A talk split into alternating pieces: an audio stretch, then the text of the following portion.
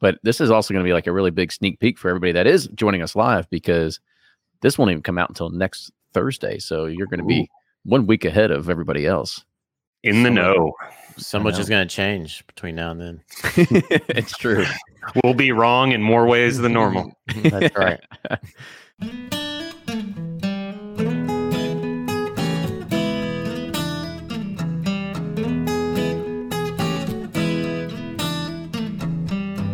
This is Bourbon Pursuit, the official podcast of bourbon, bringing to you the best in news, reviews, and interviews with people making the bourbon whiskey industry happen.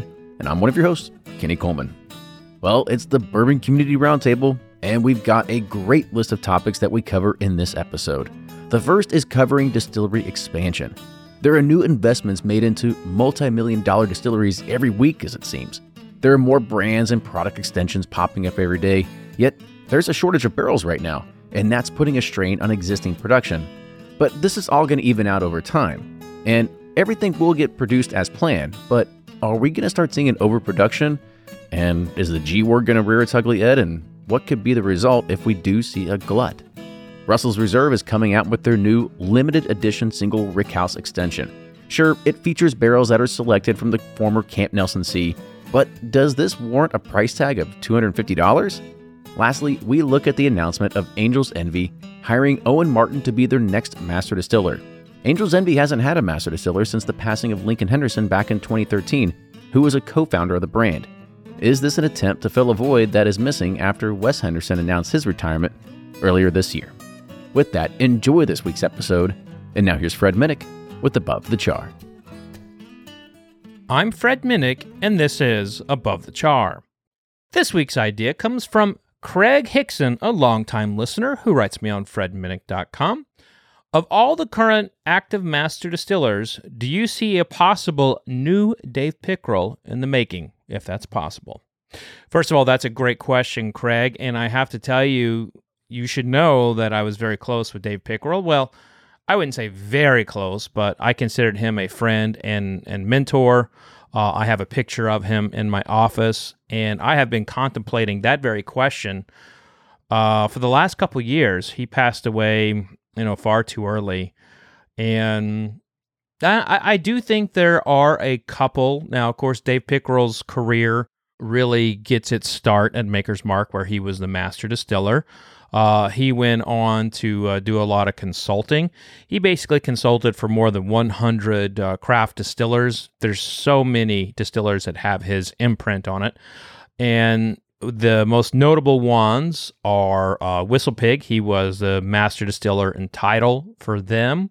Uh, he also did a collaboration with uh, Metallica to create Blackened. You will still see his name on the label.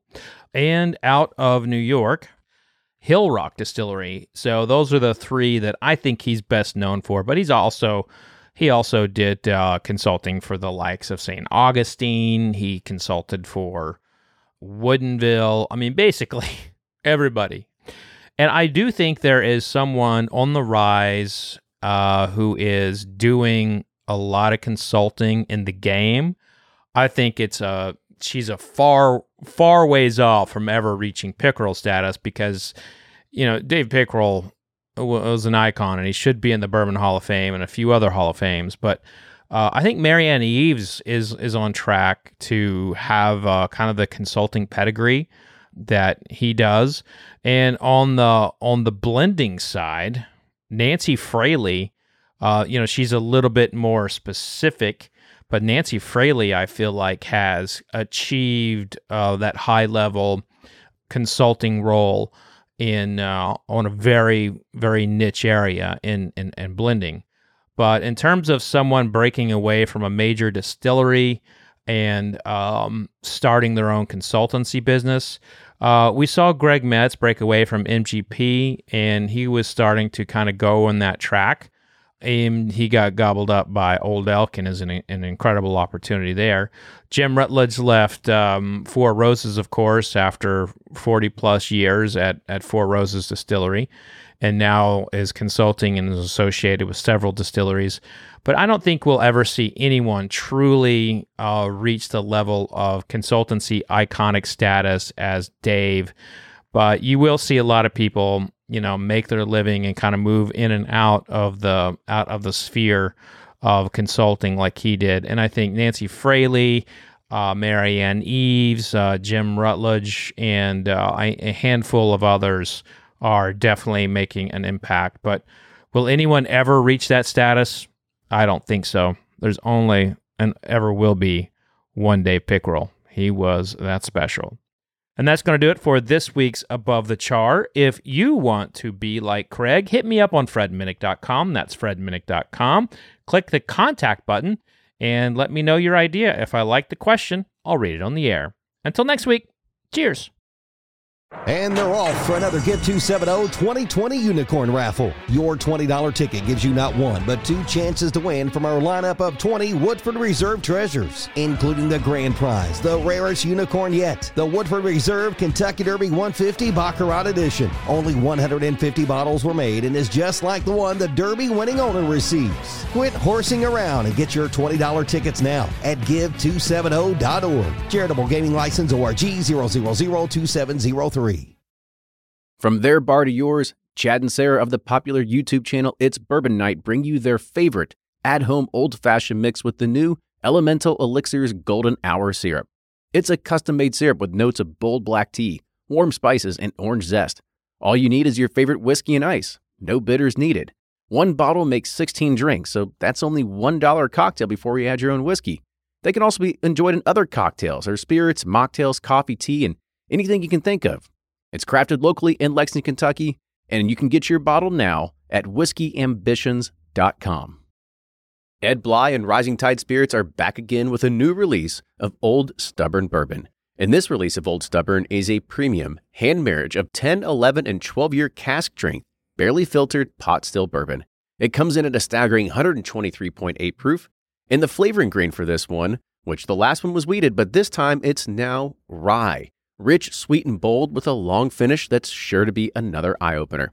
You can order online at Seelbach's or thebourbonconcierge.com, and you can even purchase in person at Revival Vintage Spirits, and even now with very few select stores in Kentucky. You can get it now while you can, but be sure to do it because it's not going to last long.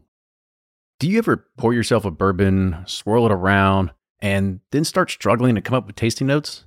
And perhaps you're also looking for a good Father's Day gift idea. Well, you can now solve both with a kit from Nose Your Bourbon. And unlike other nosing kits on the market, Nose Your Bourbon kits feature real ingredients for the most authentic aromas. You can smell real Tahitian vanilla bean instead of some synthetic aroma that's just made from chemicals. So head on over to noseyourbourbon.com and enter code BP10 for 10% off your order.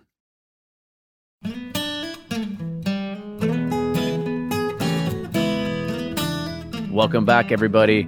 It is another fantastic Bourbon Community Roundtable number 72. I was actually going to try to say it in Spanish, but I don't think I can do 72 in Spanish. uh, it's it's been a while since I've taken a foreign language, so I didn't want to try the try to uh, do that one out there. But we have done this a lot now, and now we got Ryan and I here tonight from the Bourbon Pursuit crew. At some point, I think we've just got to drop Fred. He's just becoming dead weight here. He's he hasn't joined a, a Bourbon Community Roundtable in a while. He told me he doesn't like these guys. Um, they stink. That sounds right. Yeah. yeah. He got tired of Blake's mic issues and just said he couldn't deal with it. He fixes one thing, he gets the internet fixed, and now we got mic issues, but it's okay. We'll get there. You know, we're five years later. We're still it's by number 100 innovation. we're definitely going to be dialed in.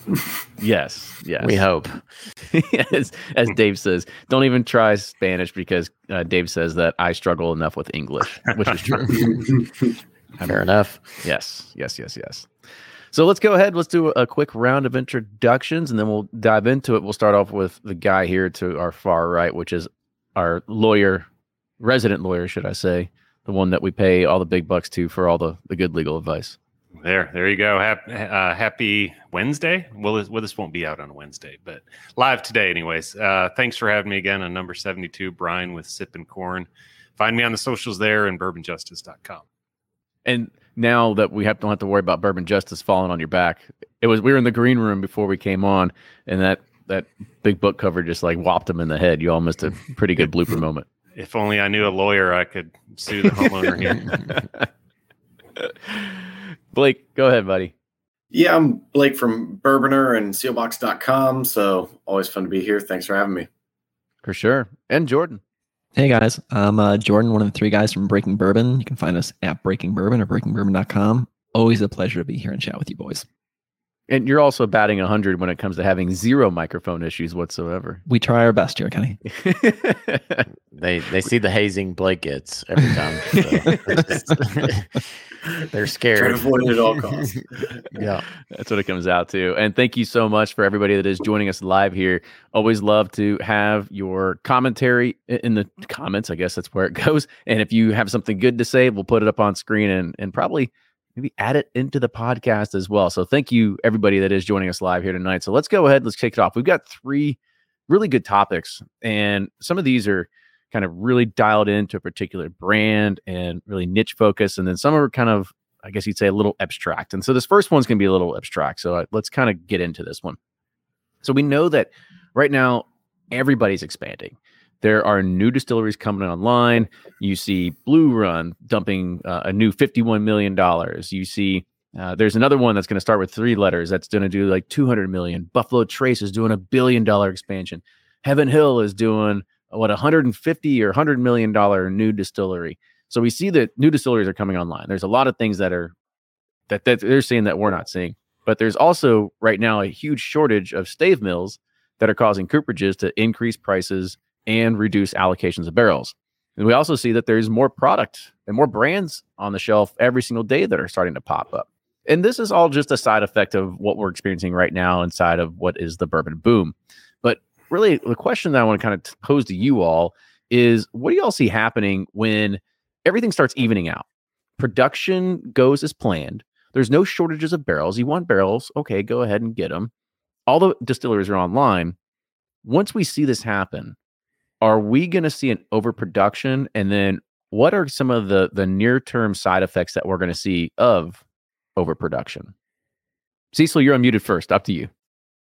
Ooh, this is a loaded question with a lot of variables and what ifs but uh yeah i mean you know i'm bad at these pro- projections predictions because you know when it's funny when Bardstown Bourbon Company you know, started building in a random cornfield and said they were going to contract distill for people. And I was like, they're out of their damn minds. Like, you know, that, that that'll never work. And boy, was I wrong. And now hell, we're working with them. But um, but take our money.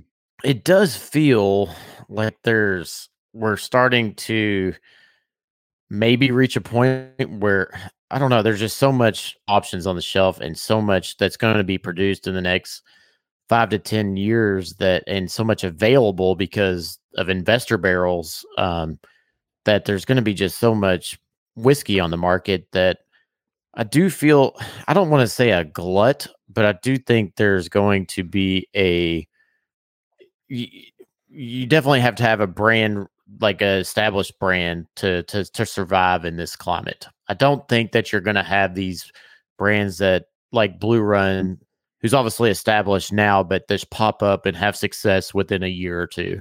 I think that's those days have passed. I do think, you know, brands that have established probably within the last five, you know, even counting last year, probably the last five to six years are going to be okay. You're going to have enough time, but people getting into it now, I don't know. I just feel like there's going to be a really hard time to get your uh, get your presence known in the marketplace because it's so crowded. There's so many different stories. There's so many different options. It's like there's almost a fatigue um, with consumers and and you know we're we have a brand obviously and we go out and talk to people and they're kind of communicating that as well. It's like you know and this is not a knock at MG. They're like how many MGP brands can I have? And or how many you know, Bardstown Bourbon Company brands or how many Wilderness Trail brands? You know, how many can we have? That's how do we differentiate all these options? And, you know, I do think that it's going to be tough for people, new people to get into the market unless India, Asia, and all those markets really start to switch from scotch to bourbon. And that's the big what if. And if that happens, all bets are off. We're way underproduced, and we better. It's going to be a, still another arms race to uh, catch up because India is the number one drinking whiskey country and continent, and by far, U.S. is number two, and I think India is, you know, probably a thousand percent more than the U.S. is. And so I think Max Shapiro said if you convert one out of every ten uh, Scotch drinkers from India, it would wipe out all the production that Heaven Hill has done in the past.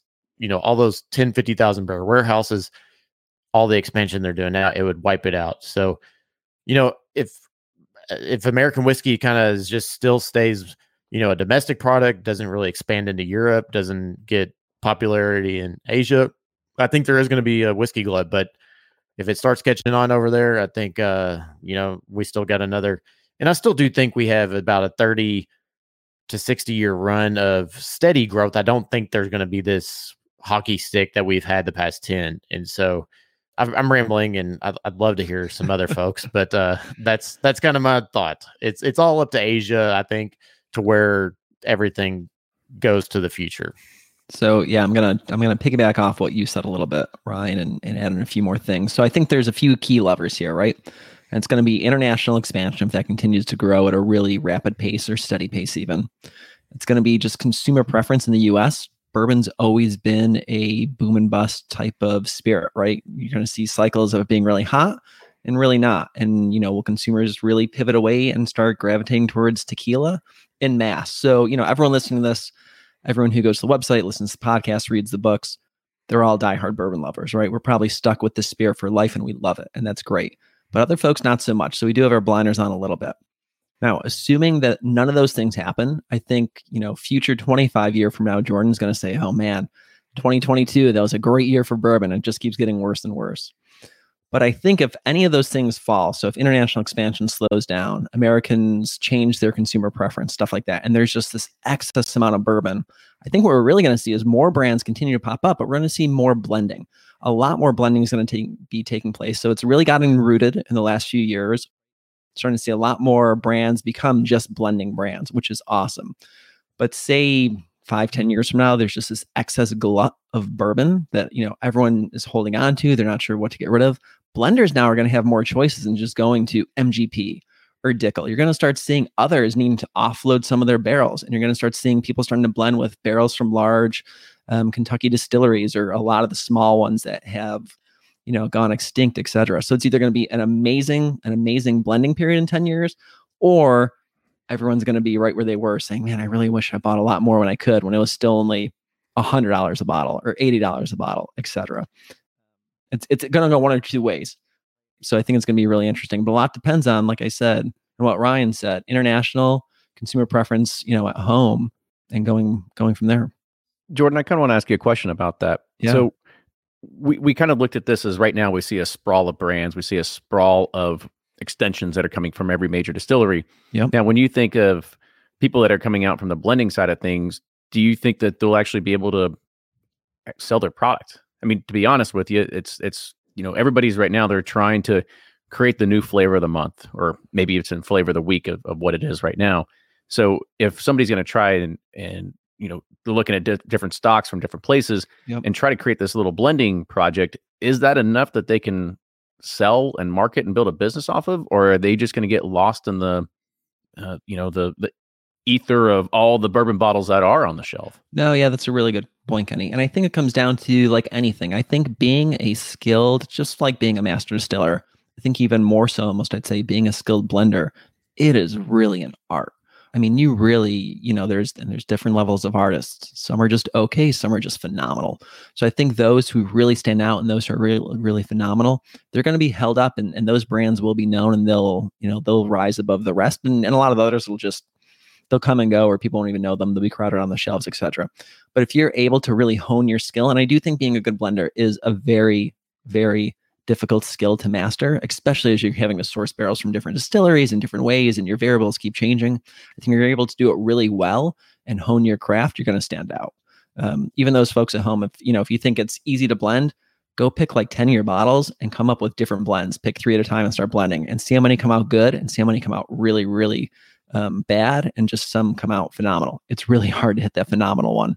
Um, so those those blenders are able to do that time after time. They're going to rise to the top. That's a good take. That's a good take. Uh, Brian, you go ahead.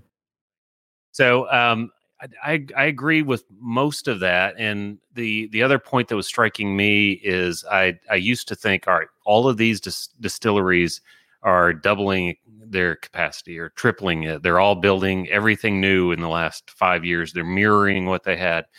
They're smarter than me. So I might try to predict something, look into my crystal ball, but they're the ones who look out 20, 25 years from now. And I got to give some credit to what they're doing. But then historically, you look back at the number of times the distilleries have made a mistake about that. And they created their gluts and they they thought the horizon was there and then the market dried up. So I mean, I, I don't know that I'm too rosy about the the future and not having a glut with all of the production that they're going to have. That's going to drown out the smaller folks uh, because the the the ones who have all the capacity, if they if they can't unload it to China and India, it's going to be cheap bourbon for us. So uh, you know, to some of us, hooray for that, but that's going to kill the the small producers.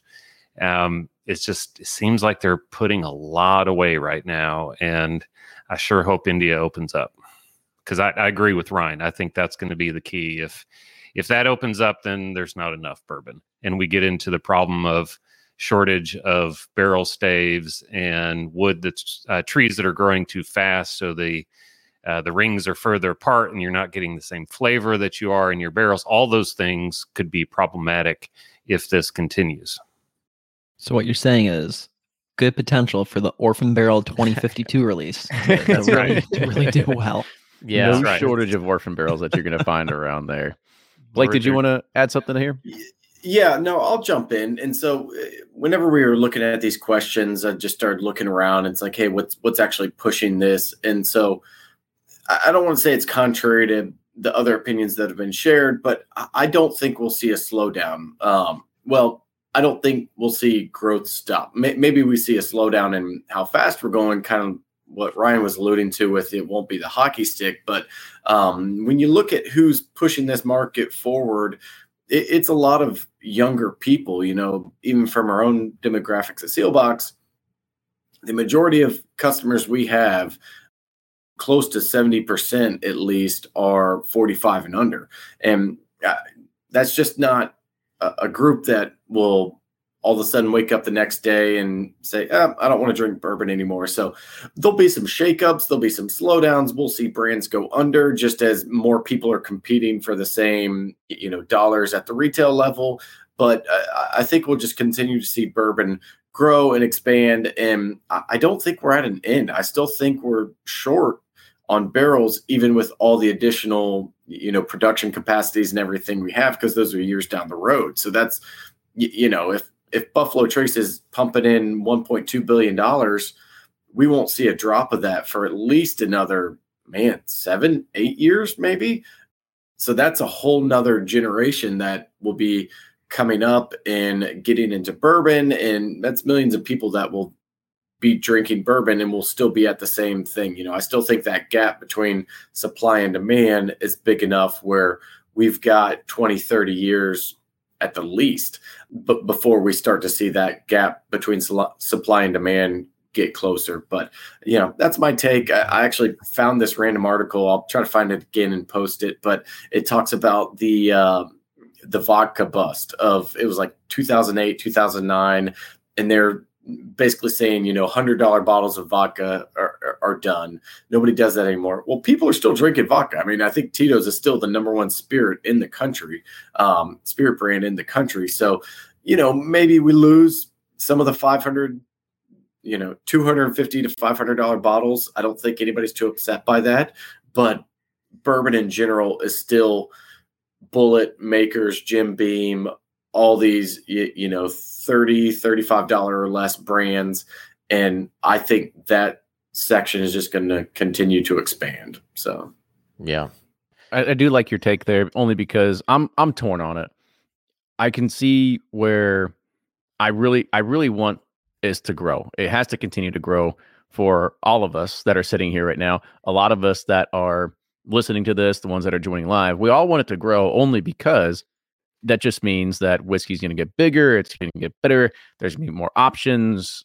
Uh, I know right now everybody's like, "Oh, I can't get my hands on the next allocated release." Well, guess what? You can just make up a new allocated release every day, and so at some point you're going to get your hands on one of them.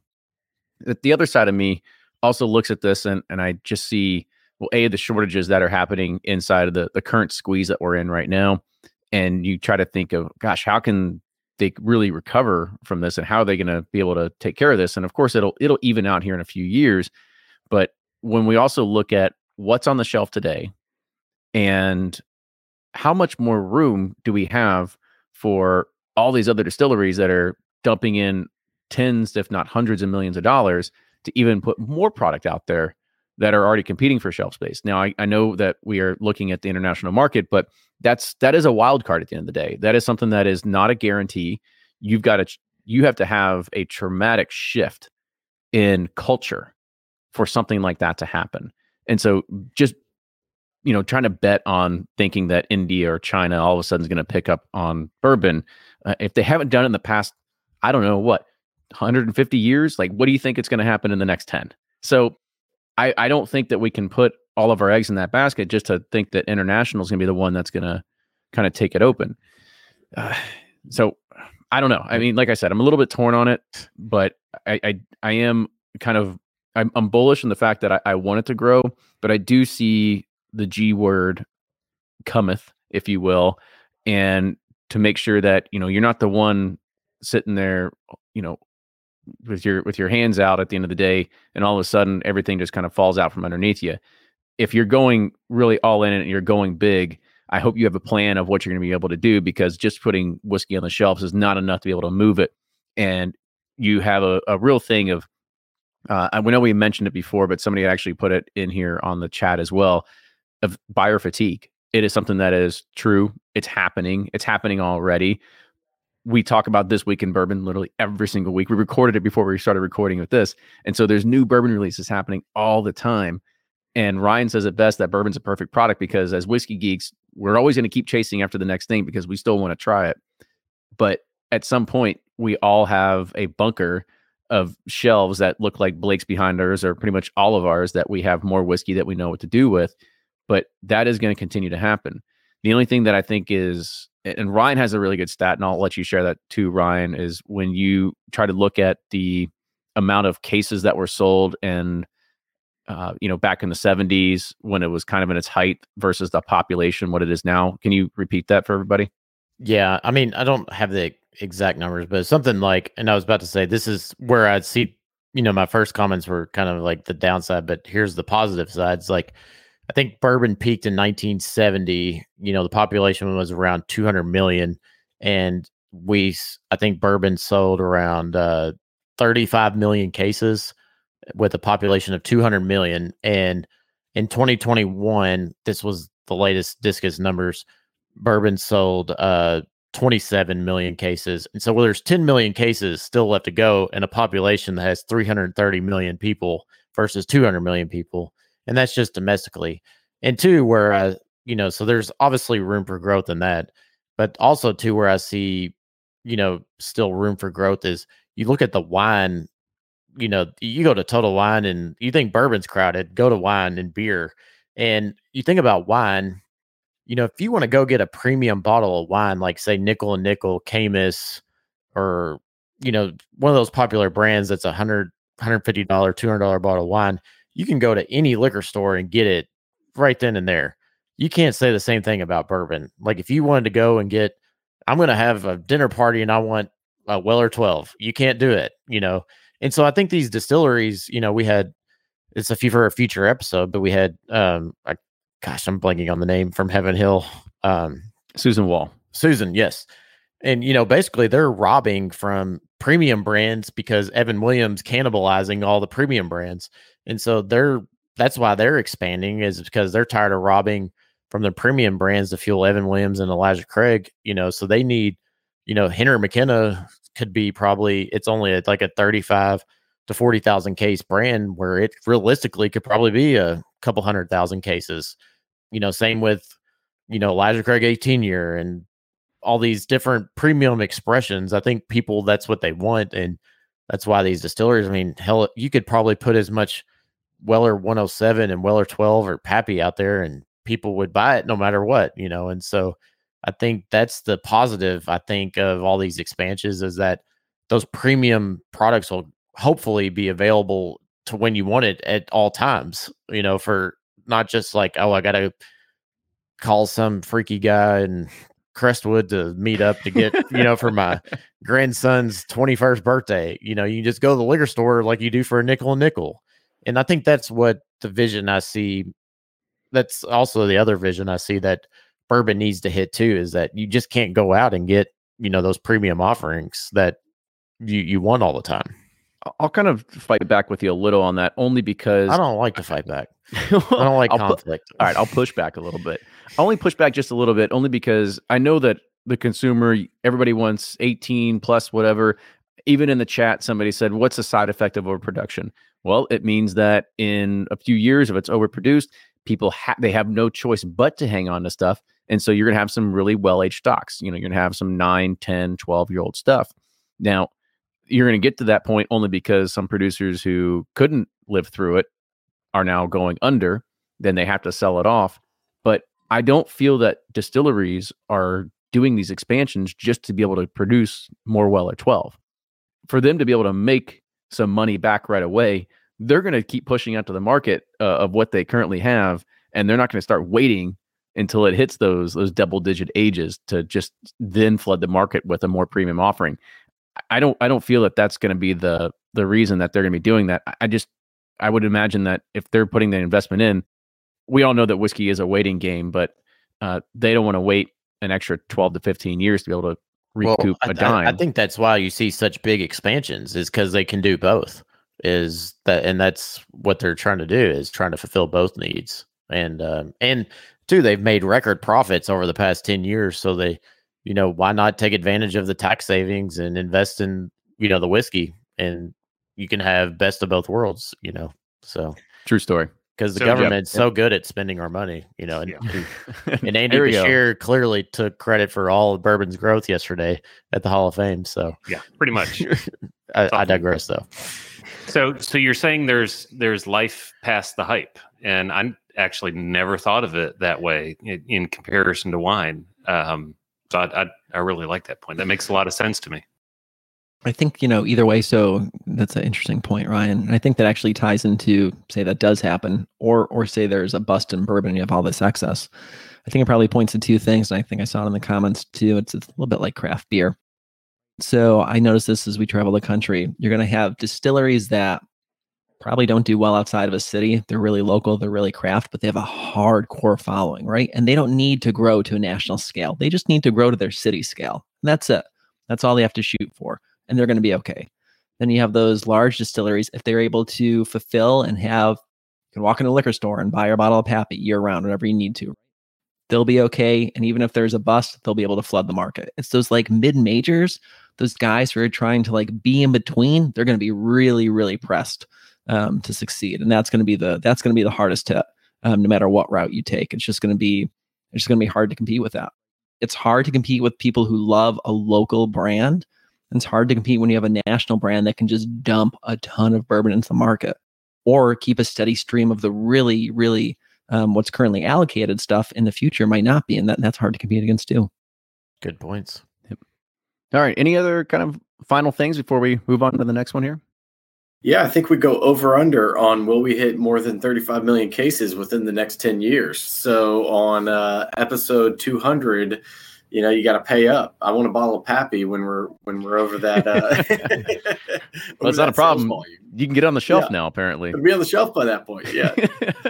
Yeah, and it, you know, and I sat there and I, I was at the Bourbon Hall of Fame, and you know, listening to Julian Van Winkle, you know, talk about his father and his grandfather's story, and you know, and it's hard to imagine, you know, that they had to sell and financial, you know, hardships and this and that, and like, and you know, you're like, gosh, are we headed for that? But bourbon was so differently positioned than like, you know, Old Fitzgerald back then was probably one of the only few premium brands out there and it was positioned as a just working class, and it's just a, such a different product now that uh, I, I don't know. Uh, you, you hear all these things and you get buyer fatigue, but I, just still think there's still a lot of, I think there's still a lot of, l- l- l- lot of inches left on that hockey stick to go.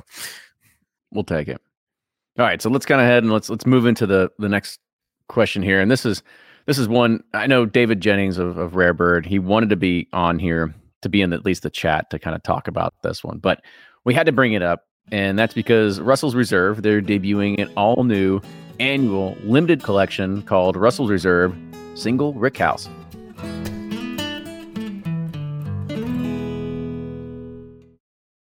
If you're anything like me, then you can't get enough about bourbon. And that's why I'm a subscriber to Bourbon Plus magazine. Bourbon Plus is a quarterly publication that tells the stories from the heart of bourbon the farmers who grow the grain, the distillers who labor over the process, and the people like you and me who raise their glasses to celebrate it all.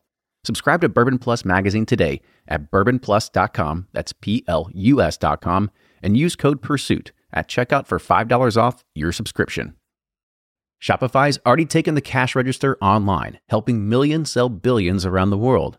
But did you know that Shopify can do the same thing at your retail store? Give your point of sale system a serious upgrade with Shopify. Shopify's point of sale is your command center for your retail store. From accepting payments to managing inventory, Shopify has everything you need to sell in person. And with Shopify, you get a powerhouse selling partner that effortlessly unites your in person and online sales into one source of truth. Track every sale across your business in one place and know exactly what's in stock. Connect with customers in line and online. Shopify helps you drive store traffic with plug and play tools built for marketing campaigns, from TikTok to Instagram and beyond. And get hardware that fits your business. Take payments by smartphone, transform your tablet into a point of sale system, or use Shopify's point of sale Go mobile device for a battle tested solution. Plus, Shopify's award winning 24 7 help is there to support your success every step of the way. Do retail right with Shopify.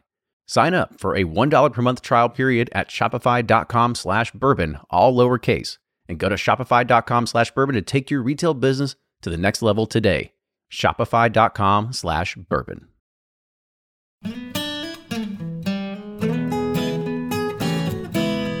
Russell's Reserve, they're debuting an all new annual limited collection called Russell's Reserve Single Rick House. And so their inaugural release is getting ready to come out, and this is coming from Camp Nelson C. And it features liquid from 72 barrels that are from now the dismantled seven story rick house of Camp Nelson C. So it's safe to say that this is something that bourbon geeks wanted. I think that we have known all along that when you go to a Russell's Reserve single selection, they'll say, oh, this is from Camp Nelson, whatever. Here's this other warehouse. And then all of a sudden, people just start gravitating. I mean, just kind of think back in the days of Four Roses and Tier Six and Emmy and all these other kind of things that have these hype trains for a little bit. Now, as as bourbon geeks, we all gravitate towards something. And they clearly looked at this and they said, this is a product that we are going to gear specifically for the whiskey enthusiast and consumer market because I'm pretty sure all of us gave them the idea of kind of going down this route. However, the price tag for this one is a cool $250. So I want to kind of put it to you all. When we look at the a regular Russell's Reserve single barrel selection, we look at this one, which is nearly the same exact thing, maybe a, a few proof points higher, still non H dated, but it's around the 10 ish year mark. $250. I want to kind of talk about the price tag. You know, is it deserving of that premium price tag? Are they looking of just capitalizing on the LTO market, or is this something that is um, uh, maybe it maybe it carries its weight? I think this is a be careful what you ask for situation, which so to answer the question, yeah, I think they did the right thing because this bottle will still sell out immediately. It'll be gone. You know, I, I really doubt we'll see it on shelves. So, you know, good for them for getting getting a little more money in and uh, I'm sure that's one that would get flipped on Facebook or wherever else and and you know sell for a higher price point even at $250 retail. So I think this is just you know kind of what we are talking about before where it's like what's going to really keep bourbon growing and everything and it's constant new ltos it's uh, you know, different ways. Like, is it all that much different than a single barrel pick? Not really. I, am guessing flavor wise, it's pretty, it's really, good. But so are some of those single barrel picks from Camp Nelson. But um, it's a so it's a 72 barrel I, single pick. Yeah, I mean it's it's still a blend, but uh, I'm just saying from a flavor flavor perspective, if you did it blind against some other single barrel picks, you know, I, I think I think this is just where the market's going. They're seeing what everybody paid for Russell's 13. They're seeing what everybody paid for the 1998 releases and all that, and thought, you know what, we can we can get in on that. People have been asking for this. I think it's a cool concept. It really highlights the history of wild turkey. So as a consumer, do I want to have to pay that much for every new interesting bottle that comes out? No, not really. But you know, maybe eventually this one ends up on the shelf. So then if you do want it, it is like that nickel and nickel wine where it's like, okay, I know I have to spend the money, but at least it's here whenever I want to try it. So yeah, I think it's good. I'm excited for it. I want to drink it. You know, Wild Turkey produces some really incredible stuff. So um, I like it. I'm yeah. right there with you. We we all want to try it. That I don't think that's uh, beyond any of us. It's yeah. but you can't compare it to Russell's Reserve single barrel because well you can, but you you can't. Wait well, a minute. okay, you can which try is to, it? Which is it? Yeah, you can but would you pay that pri- if you see it on a shelf? Would you would you? yeah, but here's the thing: you can't tomorrow? find Russell Reserve single barrels anymore. We go through it. We used to get our pick of the litter on those, and now we get very few and that's what's happening to you know they're harder and harder to come by and so it's like okay if you can't get those here's your opportunity it's going to cost you more but you know it's i think it's a supply and demand issue that yeah you could say oh yeah go get you a $55 russell's pick. Yeah good luck. I mean that's that's the thing you know? I mean you could say okay is it how much better is it than the russell reserve you know standard 10 year that you can get out there. Now that's a great debate, but you can't compare it to, you know, doing a single barrel pick because those are so hard to come by anymore. I, I don't think it it matters hardly what this is going to taste like. I mean, everybody's right. Yeah, um, we want it. We want to try it, but 250 is the price, um, and I'm actually a little bit surprised it's not more. Uh, Wild Turkey's been one of the brands that has a little bit been left behind well, to a large extent, been left behind on the premium limited edition side. And they're trying to warm their way, way up to selling something else for $500 a bottle and then 750 And this is just their their continued play toward that. They're still recovering from Diamond. I'm kidding. That's right. still got some. It's funny though. Brian, was... Brian's still recovering from Diamond, or Wild Turkey's still recovering. I think it's just me. I, am I'm, I'm holding that grudge. Everybody else is fine. You know, He's already Diamond, credit card points. If Diamond was released today, it would sell out instantly. And I think that's it, it goes back to multiple number of points that was said. But you know, the birth of five hundred dollar bourbon, we wrote a really good article on that. It, it's here, right? Brands are starting to increase their prices. Look at how many bottles we review that just 150, 200 constantly. And wild turkey, right? Campari, they need to be there. They need to have those bottles on the market. We may not like it one bit, but from a consumer sense, they need to be able to say, here's our premium product. This is where you're able to buy. I can't tell you the number of friends and family and also readers that reach out to us, um, especially those who are like casual in the whiskey game, um, particularly in bourbon. Hey, I need to spend X amount on a bottle. It's not I want to spend, it's I need to spend because price equals quality in my book, right? And we've talked about this before. So they need that product that's, yeah, oh, it's sold out. Okay. But if you see it, I'm going to buy it. Why? Because it's expensive. It must be good. You know, we get in our little bourbon bubble or little whiskey bubble, but the majority of consumers still equate, especially in whiskey, thanks to what Scotch did. The higher the price, the more premium it is. And um, they needed that bottle. They need, and we're going to see more distilleries start doing this. And it stinks. Trust me.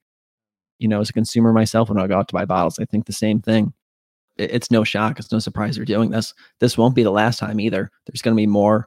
You know, we're going to see higher releases probably in a year or two 300, 400. It's going to start happening. So buckle up because it's not going to be a fun ride. Do you think they have to destroy a new warehouse every single time they do one of these? uh,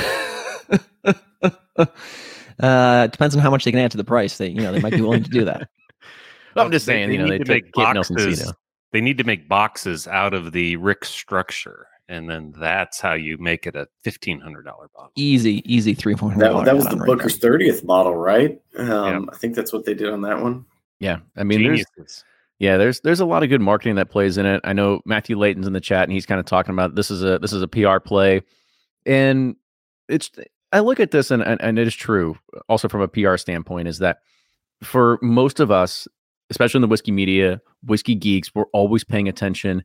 And there's news every single week. We talk about it. And if you're not in the news every single week, then are you dying? What what do you have to talk about? And so for Russell's and for Wild Turkey to only take 72 barrels, hell, they could have done it with half that, maybe in a quarter of that, and still come out with some sort of LTO offering just to stay in the news, just to have something else that they can put out there, drive a premium price tag, and it continues this this sort of train of of as Brian alluded to earlier, this hype train of of like how can you just continue to keep stay in the news, keep people consumers on top of your mind and on top of your product, and that is that is going to be a continual evolution that I, I think that we're going to see. Two hundred fifty dollars. I, I think that is, gosh, it, it it pains you to say is like I thought last maybe I don't know a hundred. I would say a few years ago we talked about hundred dollars being kind of like the new fifty, and I think two hundred fifty is the new hundred. So we're going to continue to to kind of see that that go up. But I also want to kind of bring up something else here that that Matt Cusick had talked about as well as David Jennings when he talked about me or he sent me a message and he said, you know, you see people right now with these bottles of uh, black willett wheated eight year and people are paying well over the msrp of $250 and you know it just has their crest on it but you know willett has this i don't know aura about it that people will will pay for it no matter what and it's just an eight year and so that's going to be you know less age than what you're seeing right now so it's it's interesting to kind of see the the consumer dynamic and how the consumer really values a particular brand and what they're willing to pay for it as well. Yeah, but Willett's always positioned themselves kind of as a premium. This is the incorrect word, but I'm going to say a bougie, you know, bougie bourbon brand. You know, mm. it's beautiful I don't think that's packaging. incorrect. No, I mean it's old, you know, age stated, you know, beautiful whiskey, beautiful packaging. It, it screams like, you know, I'm rich. You know, it's It's, very a, it's a luxury brand. it's a luxury, become a brand, luxury brand. and but Russell's has been different. You know, it's been like, you know, you got Jimmy and Eddie, we're everyday working class, you know, this and that, and then from it's hard to go from what you're used to. It's a brand identity crisis, I think, from people because you're. It's almost like they needed to brand it something different than Russell's. Uh, you know, they they, needed to do something different because it's, you know, Russell's is branded as such a like you know an affordable, great ten year bourbon. Um, and at two hundred fifty dollars, it's no longer that. So it's, uh, you know, you kind of got a brand identity crisis there. It, I feel like with Willett, that's been on brand for, you know, as long as they existed. Very true. Very true. So what you're saying is David Jennings is going over to Willett instead of Wild Turkey from now on? Is, that- is that? I don't see David Jennings as a bougie bourbon drinker. yeah.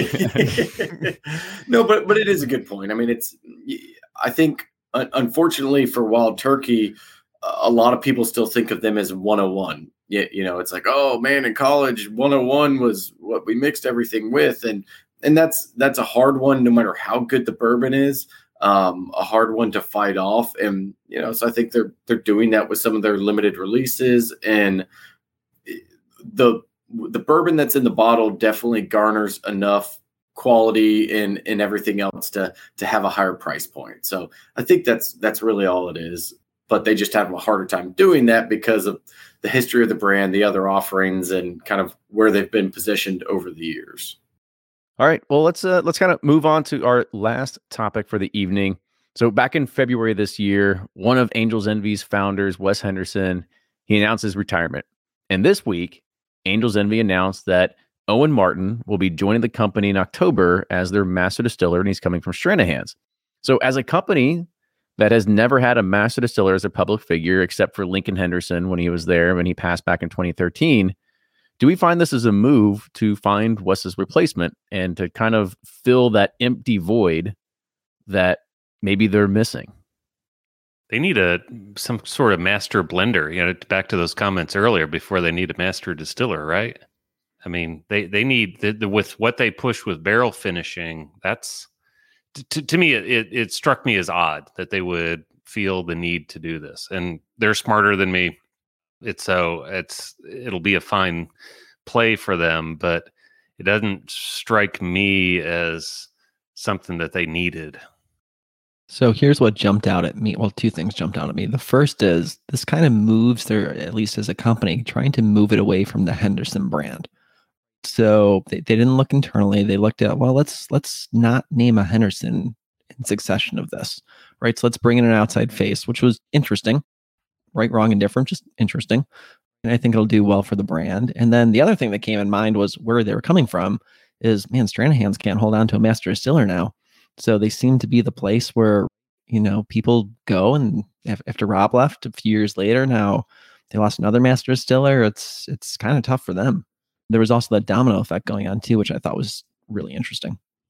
Well, I don't think you can blame anybody for leaving a position knowing that you're leaving somebody like Stranahan's to go to a place like Angel's Envy, Angel's Envy is probably known a little bit close. Oh, I don't blame him one bit for leaving. I'm just saying I think Stranahan's has a um has an interesting, you know, the the line of succession there is a little bit more difficult than, and I don't blame him one bit. I would probably hop from. Yeah, I mean it's it's probably like a stepping stone. Would you rather live in uh, Kentucky or Colorado? Well, I don't I don't know pros and cons. Both are very nice in yeah. very different ways. Yeah, they're, they're, like, they're a mid-major basketball coach. yeah, exactly. So I, I kind of actually took this as the opposite of of what Jordan was saying. I I I took this as they brought in somebody to handle more of the production side, and I assume Kyle will take more of a forward-facing, you, you know, be that person who's who's constantly on the road, and and he, he's good, and so I think I think that would be smart for them because it still keeps it in their Henderson family, and with him being not as tied to the actual operations of the distillery, blending, and everything else they're doing in Louisville, he's he's more open to be kind of the face of the brand as Wes phases out. So that that's kind of how I read into it. I could be completely wrong, and maybe that's not the goal at all with this. But to me, it was like, hey, let's take take away some of the day to day in the the heavy lifting, so he can phase more into the role of you know, he already has the knowledge and everything else. He can phase more into the role of where his dad was and granddad of being the face of the brand. But who knows? That I guess well, that, that's a thought fair point, Blake. Let me counter that though, especially in today's climate, right? How many brand ambassadors, especially after Al Young passed away, can you really name for well, would an average consumer be able to name for a brand versus a master distiller or master blender, which seems to be equated one on one with the Bernie Lubbers is probably the only one that and, well, and that's so we can name Bernie, but how many consumers yeah. know Bernie? Probably that's none. True. But that's why I think it's important because of the last name to make sure that he is that there is a Henderson, and then I, I I'm blanking on the other son's name, but um, I know he's involved as well. But um, why it's important, you, you know, you look at at being with Fred and Freddie Noe, like, you know, Freddie knows his stuff. Like he's been in about every position, but eventually there came a time to take on that master distiller title. But you know that that's not the heavy lifting in the distillery. It's it's still being the face of the brand. So I don't know. It'll be interesting. I, I'd be shocked if the, the new master distiller for Angels Envy is going to be the one on the road doing tastings and jumping on famous podcasts like Bourbon Pursuit. Um, one of these days. You know, I still think that would be like Kyle and, and Wes doing all that. Yeah. I mean, and if they, if that was their goal, and no offense to this guy, he's probably a fantastic distiller and this and that. If you're going to do that, you name somebody that's more well known in in the industry if that's your goal is to try to get somebody that's been more established probably with the big five or six distilleries that people can relate to you know stranahan's probably doesn't relate to kentucky bourbon people you know so i think probably this is more of an operational like you said side and kyle's very he's very good on talking public speaking he's very you know he can talk with the best of us. He's he's Wes's son, so let's be real. I mean, Wes is very good uh, dealing with the the media and being in the public eye. So uh, I, think Kyle will be, you know, very, but he's also very good at the operational side too. I mean, he, he's done very well there as well. So uh, it's it'd be interesting to see how it plays out. I mean, but I agree with Brian. I thought Angel's Envy would be a perfect role for to hire some really good master blender because you're working with all these finishes and whatnot. It's not so much about the distilling; it's all about uh, you know creating interesting, unique flavor profiles from the the finishes and blending aspect. So I I do agree with Brian in that regard. They could have hired me. they could, they could have, but you'd have to decline it. That's that's. Too, I wouldn't let you do it. I wouldn't let you have it. No, I wouldn't leave that you. Pursuit Spirits non-compete. You'd have to fight. Right? yeah. That's right. But yeah. it does, it does concern me that Brian, uh, as our attorney, keeps saying people are smarter than him. He keeps repeating that. Brian, can we get the names of those people? We'd like to hire them. So I, do want to tailor uh, t- tack on just one thing to what Blake said because, as you said, that is actually a, I I wish we wouldn't have to do much speculation because if if they did have this idea of well kyle's now going to kind of get out of a lot of the day-to-day operations potentially start being the new face of the brand because wes was not a distiller he was not a blender he was the chief innovation officer or chief party officer or whatever that whatever they called him it, it was something that was kind of like a role where he got to kind of do what he wanted and that was being the face of angel's envy being at all the shows the concerts shaking hands with celebrities and being that person that that is that is how we connect somebody that's with a blue check mark to the name of Angel's Envy. And now if they're going to take Kyle to that, I wish inside of the press release they would have said something about and Kyle is going to be doing this now. Because it really left it open ended for us to start figuring out, well, what is Kyle going to start doing? Is he going to be doing the same thing? Is he going to be moving into the same, uh, a different direction? Has Angel's Envy and the Bacardi family started looking at it and saying, hmm, maybe we need to go a different direction on how we are going to position our brand to the consumer. Is it going to be the master distiller that does this? I don't know. I think that that kind of leaves a lot of up to, to speculation. But to kind of echo what, what Ryan and everybody else said already is that Kyle is he's a great person. He knows what he's doing behind the scenes. I doubt they're doing that, but they're just leaving it well, up to us to kind of formulate opinions. And look at the playbook of all the other majors. I mean, it's all about the families that created it. You know, it's you know, I mean, Suntory could very easily have pivoted from the nose a long time ago, or same thing with Campari, same thing with all the you know Buffalo Trace and everyone. They could makers. get away from makers. I mean, they could easily say, you know, we're gonna try to distance ourselves from the people that created this, and I don't think that's a wise move because bourbon has that such connection with the story and it's a working it's a story of you know someone who's worked hard and worked and sacrificed and built a brand and giving everything to their passion and soul. And i saw that at the bourbon hall of fame more than ever yesterday how these people just have literally given their life and all their time to this industry. And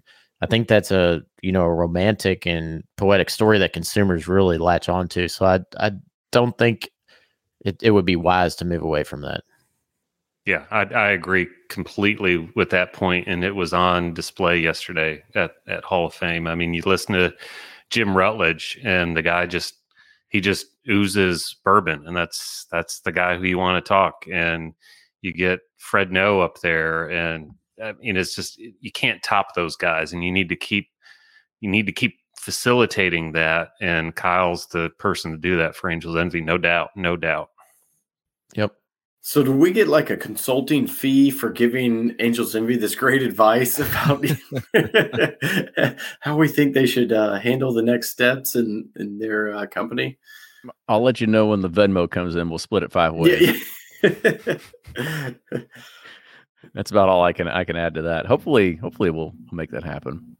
But any other things that we want to add on to to this? I, I think it's a, an interesting sort of way to to see that Owen's going to be coming into this. I'm sure he's fantastic. I know we don't probably know much about his background, but him coming in and, and taking over the operations, I know it'll be operations, but it'll be interesting to kind of see also what he will be doing in regards of a, a public facing sort of role as well. If they're going to dual home that with the existing Hendersons and, and kind of how they're going to blend the family and the history and their story all together too.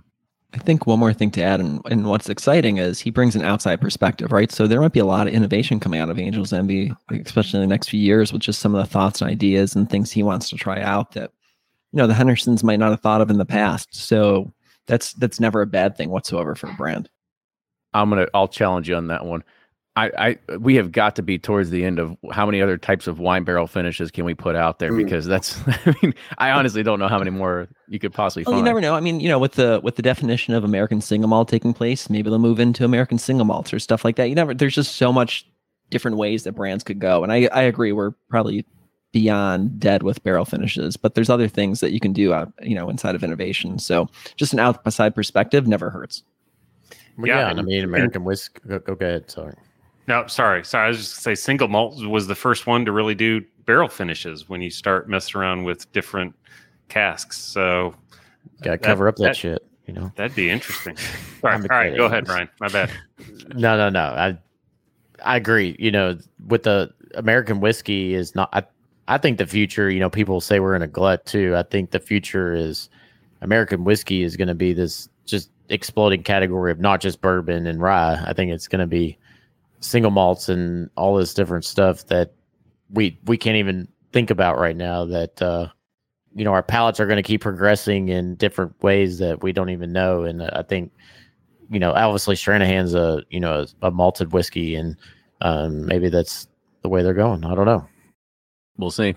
Only time can tell, but we had an opportunity to be able to do what we always do best around here, and we will try to think and I don't know, just ponder up different ideas that may or usually not come to fruition. But it always is a great opportunity to get you all on here and tackle some of really what's happening in regards of recent bourbon news. And I want to go ahead and just sh- give a shout out to myself because I didn't say potpourri this time, y'all. Oh, know y'all- Yeah, You, yeah, you got on me so many times of like, oh, it's a potpourri. I didn't say it this time. It's a hodgepodge. It's a smorgasbord. We had a good roundabout of topics tonight. Yep. We had a potpourri of comments. there we go. All right, so let's go ahead. Let's wrap it up. Brian, I'll start with you. All right. Thanks again. I'm glad to hear that you guys uh, think about what you're going to say beforehand because uh, I, I don't know that I do that all the time. But uh, it's uh, good to be on number 72. Brian was Sipp'n Corn. Find me on the socials there. Thanks, guys. Blake. Yeah, once again, always fun to be here. 72 in a row, the Cal Ripken of the Bourbon Roundtable. I haven't used that line in a while, so I figured tonight was the night, uh, especially when I got off on a shaky start with the uh, audio situation. But yeah, Blake from Seelbach's and Bourbonr, as always, thanks for having me. This is always fun. Enjoyed it. For sure. And Jordan. Thanks, guys. This is Jordan, one of the three guys from Breaking Bourbon at breakingbourbon.com. Always happy to be on. And I just want to give out a shout out to everyone on the chat, too. So if you're listening to this podcast and you're not joining these live and hopping on the chat, these are super fun to do and live in real time. So hopefully we'll see you live in a future roundtable episode. For sure. We I had around agree. 100, around 100 people on this one. Actually, I think we had, I think it was 110 or 112 at peak.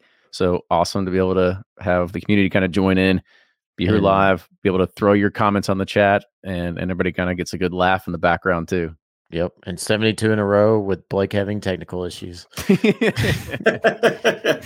There's there's a few streaks going on with me being on all 72 episodes, but I just want to point out it wasn't me last time. There was somebody Hey, else. hey, hey, uh, hey, hey. And I didn't change anything from the last time, and somehow my mic still screws up. So, hey, It's That's all those. Kids, man. do? They're probably pulling cords. yeah, out here playing Minecrafts or something. It's probably what it is. But guys, I want to say thank you so much for coming on. We had a great bunch of topics that we kind of went through, and we'll be back once again in four weeks with even more good things to talk about. There was actually even one that came in the chat earlier from Alan Pawlowski that I think we might have on the next one, and that is how do you define premium? So that'll be another one we'll we'll Hmm. talk about in the next one because when we talk about Russell's Reserve being a premium, well, what actually defines that? So we'll tackle that in the next roundtable. But with that, cheers, everybody. We'll see you next week.